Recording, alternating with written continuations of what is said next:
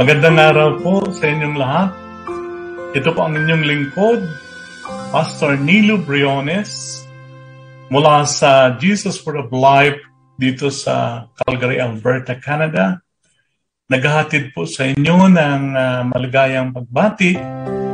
May kasamang panalangin na nawa po ay nasa mabuti kayong kalagayan saan man po kayo naroroon. Ang pag-uusapan po nating paksa sa uh, topic natin po sa session na ito ay tungkol po sa ating Panginoong Diyos. Ang Diyos ng Himala. Yan po ang pamagat ng ating uh, tatalakayin. Alam niyo po, uh, kapag pinag-usapan ng Himala, maraming mga tao ang nagsasabing, maniniwala ako sa Diyos kung uh, magkakatotoo ang aking mga panalangin o kaya naman makakakita ako ng mga kahangahangang himala, mga kababalaghan na hindi kayang gawin ng tao. Doon pa lamang po ako maniniwala. Ang katotohanan pong uh, tinuturo ng Biblia ay ang Diyos po natin ay Diyos ng Himala. Okay? Siya po ang Panginoong Diyos noon, ngayon at magpakailanman, hindi po siya nagbabago. Kung paanong uh, walang limitasyon ang kanyang kapangyarihan at hindi pwedeng uh, pantayan ng sino man. Pero ano nga po ba ang aral tungkol sa mga himala ng Panginoon? Manalangin po muna tayo.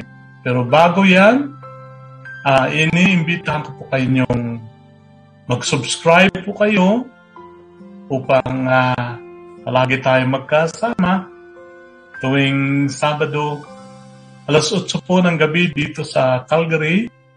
Uh, alas 10 naman po ng umaga, linggo, doon po sa Pilipinas. Okay? At uh, kung nandoon kayo sa ibang uh, bahagi ng mundo, nawa po ay magkaroon din kayo ng pagkakataon na makarinig. Okay? Dalangin kong uh, ang salita ng buhay na siyang pinagmumulan ng ating kalakasan at nubay mula sa kanyang banal na salita ang siyang magiging gabay natin sa araw-araw. Tandaan po natin palagi, ang ating Panginoong Diyos ay mabuti at ang hangarin niya ay para sa kabutihan nating lahat lalong-lalo na po sa mga taong may takot at paggalang sa kanyang banal na pangalan. Buksan po natin ang ating pag-aaral sa uh, ah, 2 Kings chapter 4 mula sa Biblia. Sa ikalawang hari, sa kabanatang 4, mula sa unang talata hanggang sa ikapitong talata. Okay? Sa lumang tipan po tayo ngayon. Tayo po muna manalangin, tumingin ng bendisyon sa ating Panginoon. Panginoon naming Diyos, muli po namin kinikilala na kayo ang pinagagalingan ng aming buhay, ng aming lakas, ng ating pag ng aming paghahanap buhay. Dalangin po namin na patnubayan niyo kaming muli sa pag-aaral namin ng iyong banal salita. Muli po, napasasakop kami sa inyo. Nawa po'y turuan niyo kami sa pamamagitan ng iyong banal na Espiritu. At kami po'y nagpapakumbaba, nananahimik kami upang kayo po ay makapagturo at maitanghal namin ang inyong kadakilaan, ang inyong katapatan at kapangyarihan sa pamagitan ng iyong bugtong na anak na si Jesus, ang aming Panginoon, tagapagligtas.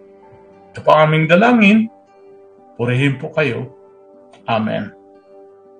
So, basahin po muna natin ang ikalawang hari okay? Uh, sa unang talata ng chapter 4, 2 Kings. Ito po ay tungkol sa ang langis ng babaeng balo. Minsan, ang asawa ng isa sa mga propeta ay lumapit kay Eliseo. Si Eliseo po ay isang propeta ng Diyos. Sinabi niya, hindi po kaila sa inyo na ang asawa ko'y namuhay ng may takot kay Yahweh. Kay Yahweh meaning Panginoong Diyos. Hanggang sa mamatay. Ngayon po, ang dalawa kong anak na lalaki ay ibig alilain ng isa sa mga pinagkakautangan namin. Ano ang maitutulong ko sa iyo? Tanong ni Eliseo. Ano ba ang natitira? Ano ba ang natitira mo mo pang mga ari-arian? Wala po maliban sa isang buting langis, sagot niya. Sinabi ni Eliseo, Libutin mo ang iyong mga kapitbahay. Manghiram ka ng basyong sisidlan ng langis hanggat mayroong kang may hiram. Okay? Pagkatapos, magkulong kayong mag-iina sa inyong bahay at lahat ng sisidlang na hiram ninyo'y punuin. Punuin mo ng langis mula sa iyong buti. Gayo nga ang kanyang ginawa. Pagdating ng bahay, nagkulong silang mag-iina at isa-isang nilagyan ng langis ang mga sisidlang iniaabot sa kanya ng kanyang mga anak. Hindi alam ng ina na puno ng lahat. Kaya't sinabi niya, abutan pa ninyo ako. Puno na pong lahat sagot ng kanyang mga anak at tumigil na ang tulo ng langis. Pumunta sila kay Eliseo at isinalaysay ang nangyari. Sinabi nito sa baha, sa babae, Ipagbili mo ang langis at bayaran mo ang iyong mga utang. Ang matitira ay gamitin ninyong mag-ina. Purihin ang pagbasa ng banal na salita ng Panginoong Diyos. Okay?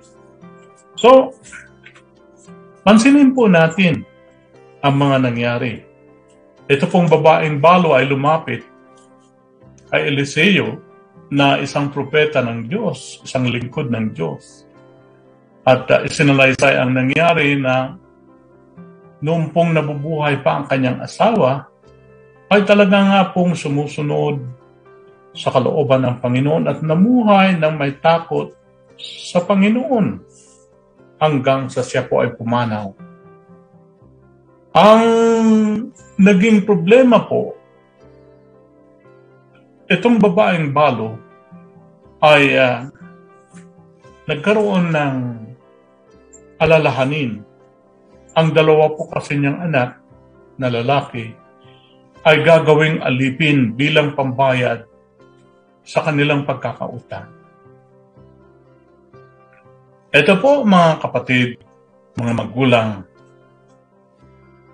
ang isa pong aral dito na dapat nating tingnan ay hanggat maaari habang tayo ay nabubuhay, magsikap tayo. Lalo tigit magsikap tayo na masuportahan ang ating mga anak, mapalaki silang responsable, makapag-aral, at uh, mailagay sa maayos na uh, kalagayan. Ngunit hindi lahat ng mga magulang ay may kakayahan. Kaya nagkaroon ng pagkakautang. Okay? Ito pong pagkakautang kuminsan ay dala ng pangailangan at hindi dahil sa gagamitin sa masamang bisyo. Ano pa man po ang dahilan, sikapin po natin na huwag po tayo mag-iwan sa ating mga anak ng utang. Huwag po tayo mag-iwan ng mga bayarin at responsibilidad.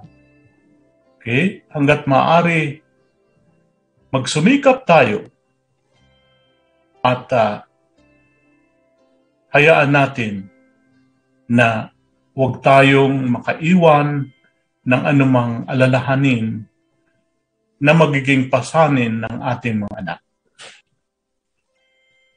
Oo nga po, may mga anak na talagang mababait at inaako po ang responsibilidad. Pero bilang mga magulang, pinagpala po ang isang magulang na hindi nagiiwan ng utang o anumang alalahanin o pasanin sa kanyang mga anak. At hanggat kaya natin maghanap buhay, mainam pong hindi tayo umaasa sa ating mga anak. Meron nga pong nagsabi, oh, sampo ang aking anak. Ah, sampo ang anak mo.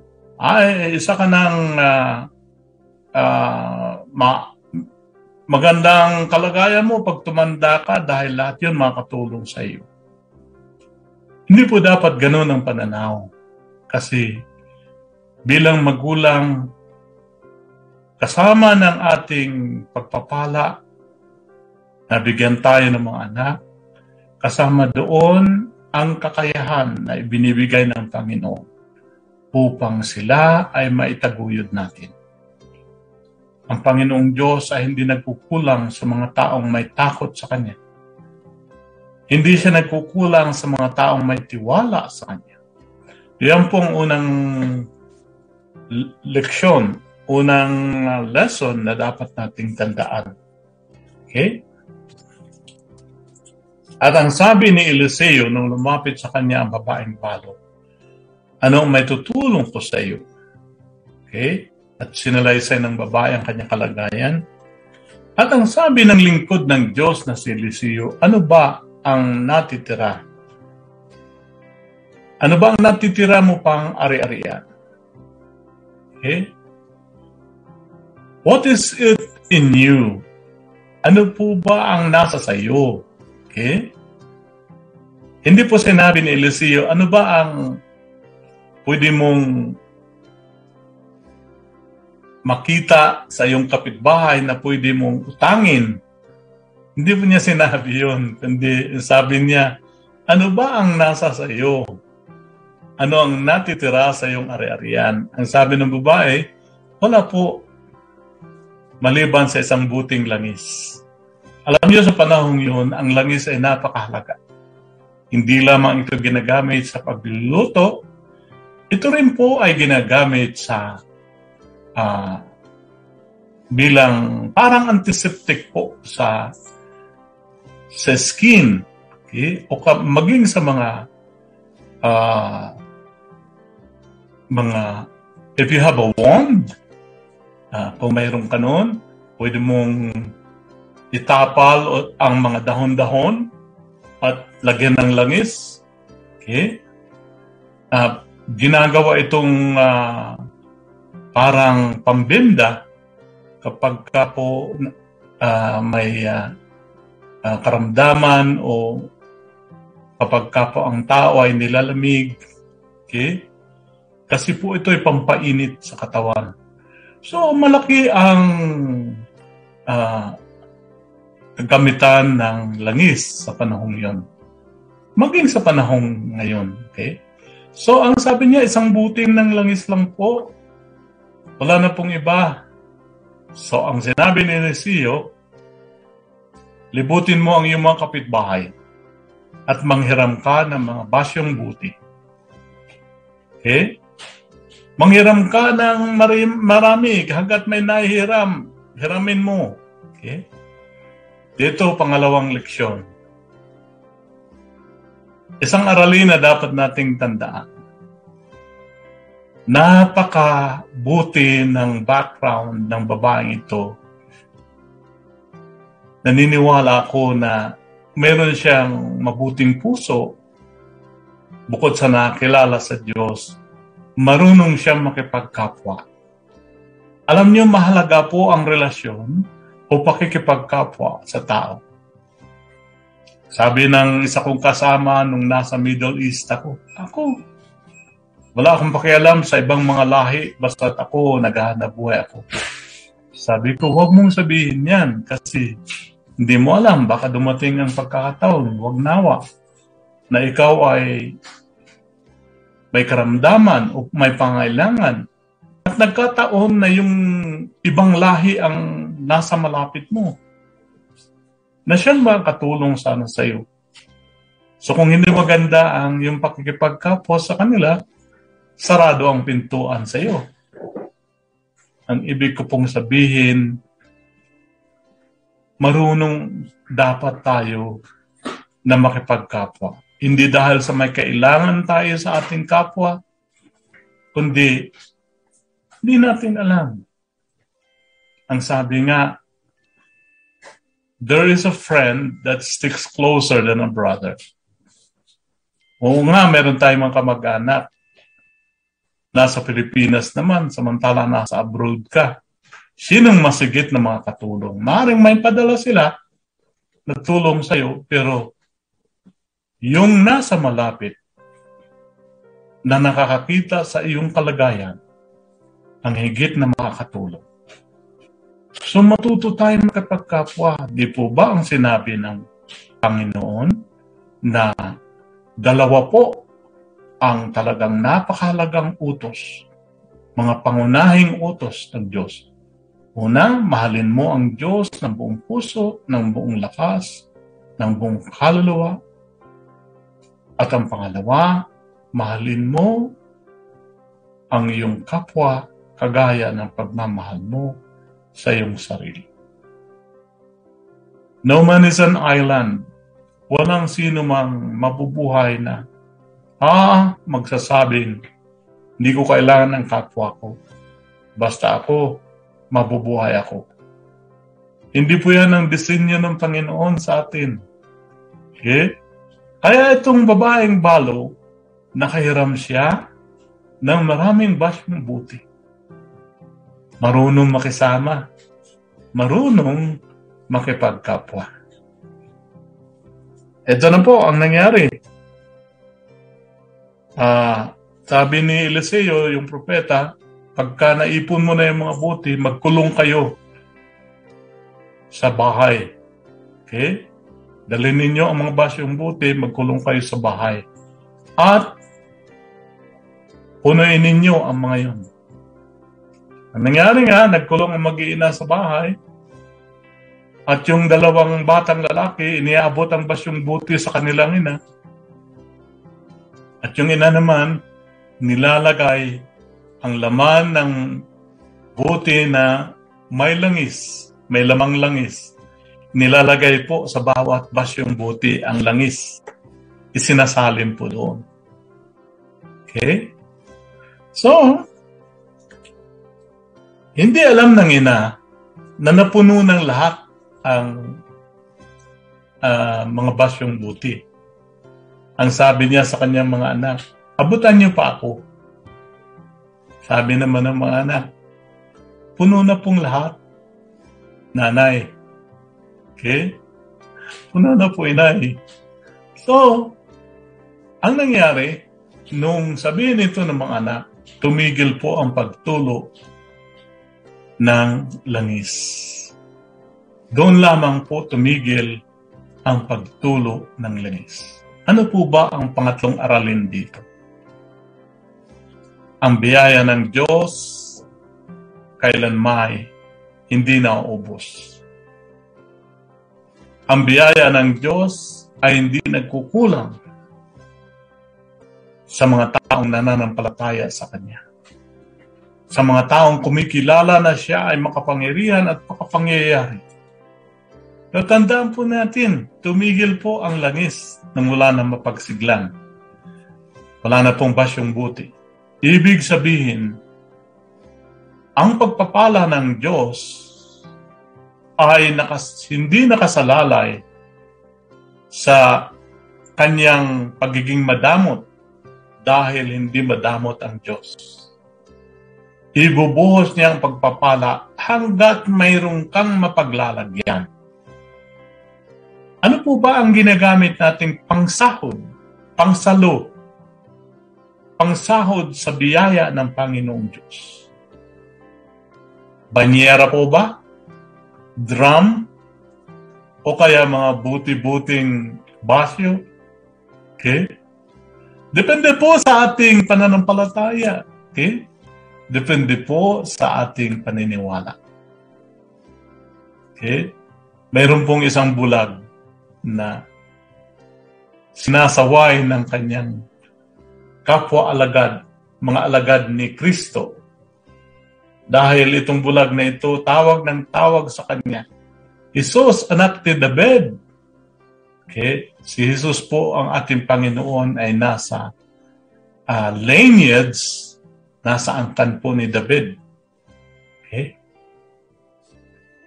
Nung mag, magkadaupang palad sila, nung mapalapit ang Panginoon sa bulag, ang sabi niya, ano ba ang gusto mo? Ibig sabihin, anong gustong gawin ng Panginoon para sa Kanya? At ang sabi ng bulag, gusto ko pong makakita. Gusto ko pong makakita. Ang sabi ng Panginoong Jesus, naniniwala ka ba na mangyayari ito sa iyo? Naniniwala ka ba? At ang sabi ng bulag, Opo, Panginoon. Okay? So, ang sabi ng Panginoon,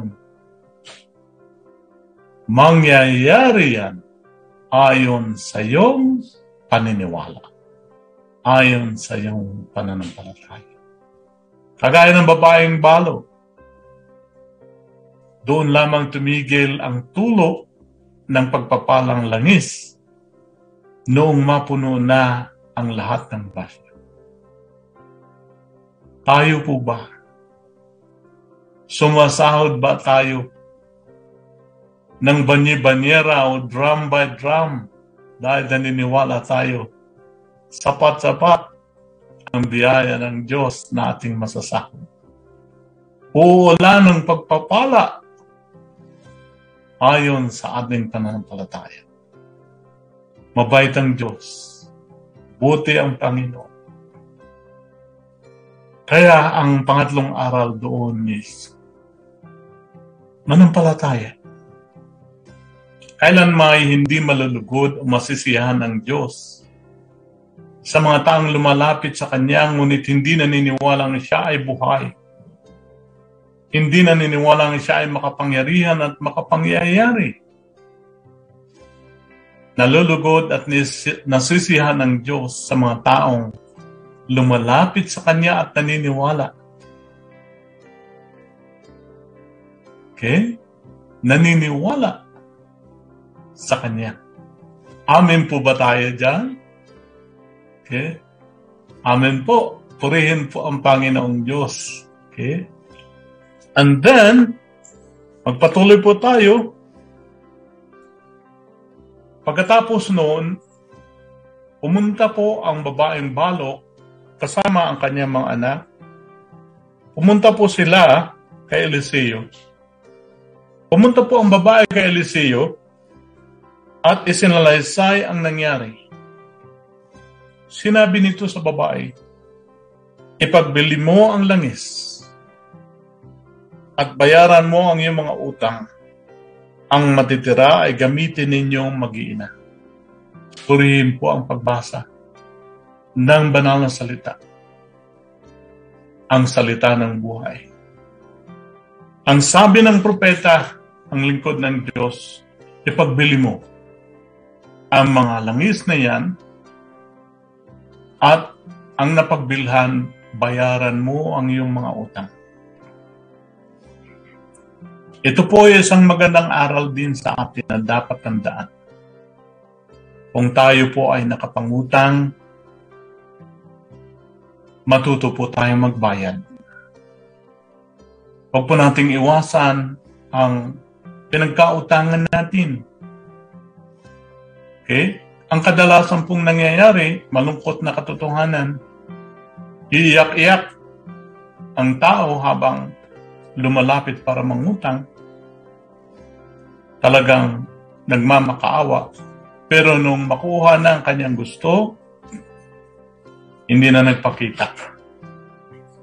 At kapag nakikita, siya pa itong galit kapag ka ipinapaalala sa kanya kanyang obligasyon. Okay. Yun pong kadalasang nangyayari. Yung pong nagpautang, siya pa ngayon ang parang atubili na lumapit o sabihin sa nagkakautang. Huwag po tayong ganyan. Aral po sa atin ang salita ng buhay, ang salita ng Diyos. Bayaran mo ang iyong mga pagkakautang. Kagaya ng sinabi ko sa pasimula, mga magulang, huwag tayong mag-iwan ng mga obligasyon. Huwag tayong mag-iwan ng mga pasaning pinansyal. Kung mayroon man tayong napagkautangan, bayaran natin. Magpasalamat tayo sa mga taong nagbigay sa atin ng pabor. Kaya may mga pabor na hindi na uulit dahil hindi tayo marunong magpasalamat minsan. So, dito, aral sa atin ng Panginoon. Bayaran ang lahat ng mga pagkakautang. At yung natitira, gamitin ninyong mag-iingat. Panghuling aral, kapag magbigay ng pagpapala ng Diyos, walang kasamang sakit ng ulo. Biruin mo, yung napagbilhan ng langis, sapat-sapat para mabayaran ang kanilang pagkakautang. Hindi pa naging alila ang mga anak. Muntik-muntikan na maging alila sila.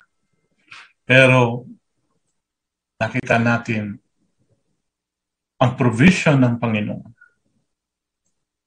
Alam nyo, yung panalangin itinuro niya sa kanyang mga alagad. May portion po doon na nagsasabing, Give us this day our daily bread. Bigyan niyo po kami ng aming kakanin sa araw-araw. Sa araw na ito. Bakit po hindi sinabi yung sa loob ng isang taon, ibigay niyo na sa amin. Para hindi kami lapit ng lapit sa iyo. O kaya sa loob ng isang dekada para ma- maimbak ko. Kaya pong gawin niya ng Panginoon. Pero ang gusto po ng Panginoon, hindi lamang natin hanapin yung kanyang pagpapala. Hanapin natin ang mukha ng Diyos Mabait ang Diyos. Gusto ng Panginoon na makipagrelasyon sa iyo. Kabayan, kaibigan, magulang. Paano nga po ba magkaroon ng relasyon sa Panginoong Diyos? Banal siya, samantala tayo ay makasalanan. Ang gawin lamang po natin, pakumbaba po tayong lumapit sa Kanya. Alalahanin natin ang paglapit natin sa Diyos ay sa pamagitan ng kanyang anak na si Kristo. Sabi po ni Jesus ang ating Panginoon, Ako ang daan, ako ang katotohanan, ako ang buhay. Walang makaparuroon sa Ama maliban sa pamagitan ko. Kilalanin mo po, po natin ang Diyos. Pagharian po nawa tayo ng Diyos sa pamagitan ng pagkilala kay Jesus bilang ating personal na Panginoon. Kasama po doon ang pakumbaba nating pagsisisi sa ating mga sala. Walang sino bang naging sakdal o dalisay sa harap ng Diyos. Ang lahat ay nagkasala at nagkulang sa karangalang taglay ng Diyos. Kaya, pakumbaba po tayo magsabing, Panginoon, patawarin niyo ako. Tanggapin niyo ako, Panginoon. Linisin niyo ako. Kinikilala ko kayo bilang aking personal na Panginoon, tagapagligtas. Tinatanggap ko ang inyong eternal life na kaloob sa mga taong nagtitiwala sa inyo. Kapatid, kapwa magulang, kaibigan, inaanyayahan ko kayo sa isang maiksing panalangin. Panginoon naming Diyos, pagpalain po nawa, patuloy ang inyong banal na pangalan sa pamagitan ng buhay na kaloob niyo sa amin. Maraming salamat po dahil ipinahintulot ninyong makilala namin kayo. Maraming salamat sa pagkatawag niyo sa amin. Isang magandang relasyon na magdadala sa amin sa buhay na walang hanggan. Panginoon, itinatagubilin namin sa inyo ang aming mga pangailangan. Hindi lamang kami mabubuhay sa tinapay lamang, kundi sa bawat salitang nagmumula sa inyo. Hinahanap namin ang inyong mukha.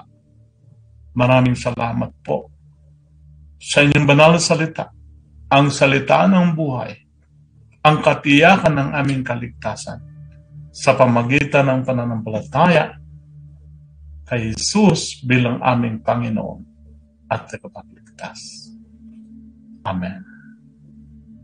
Muli po, hanggang sa ating next session, inaya, inaanyayahan ko po kayong sumama palagi sa salita ng buhay. At kung kayo po ay na-bless, uh, email lamang po kayo sa jwall underscore calgary at show.ca. Okay? Meron pong kaukulang resibo na ibinibigay sa mga donation. Ito pong mga kaloob ay itinutulong po natin sa mga nangailangang mga pastor sa Pilipinas, mga lingkod ng Panginoon. At uh, muli po, ingatan nawa kayo patuloy ng Diyos at pagpalain sa inyong mga gawain sa buhay, sa inyong mga pamilya, at sa lahat po ng inyong naisin at binabalak, pangunahan nawa kayo ng banal na Espiritu. Amen.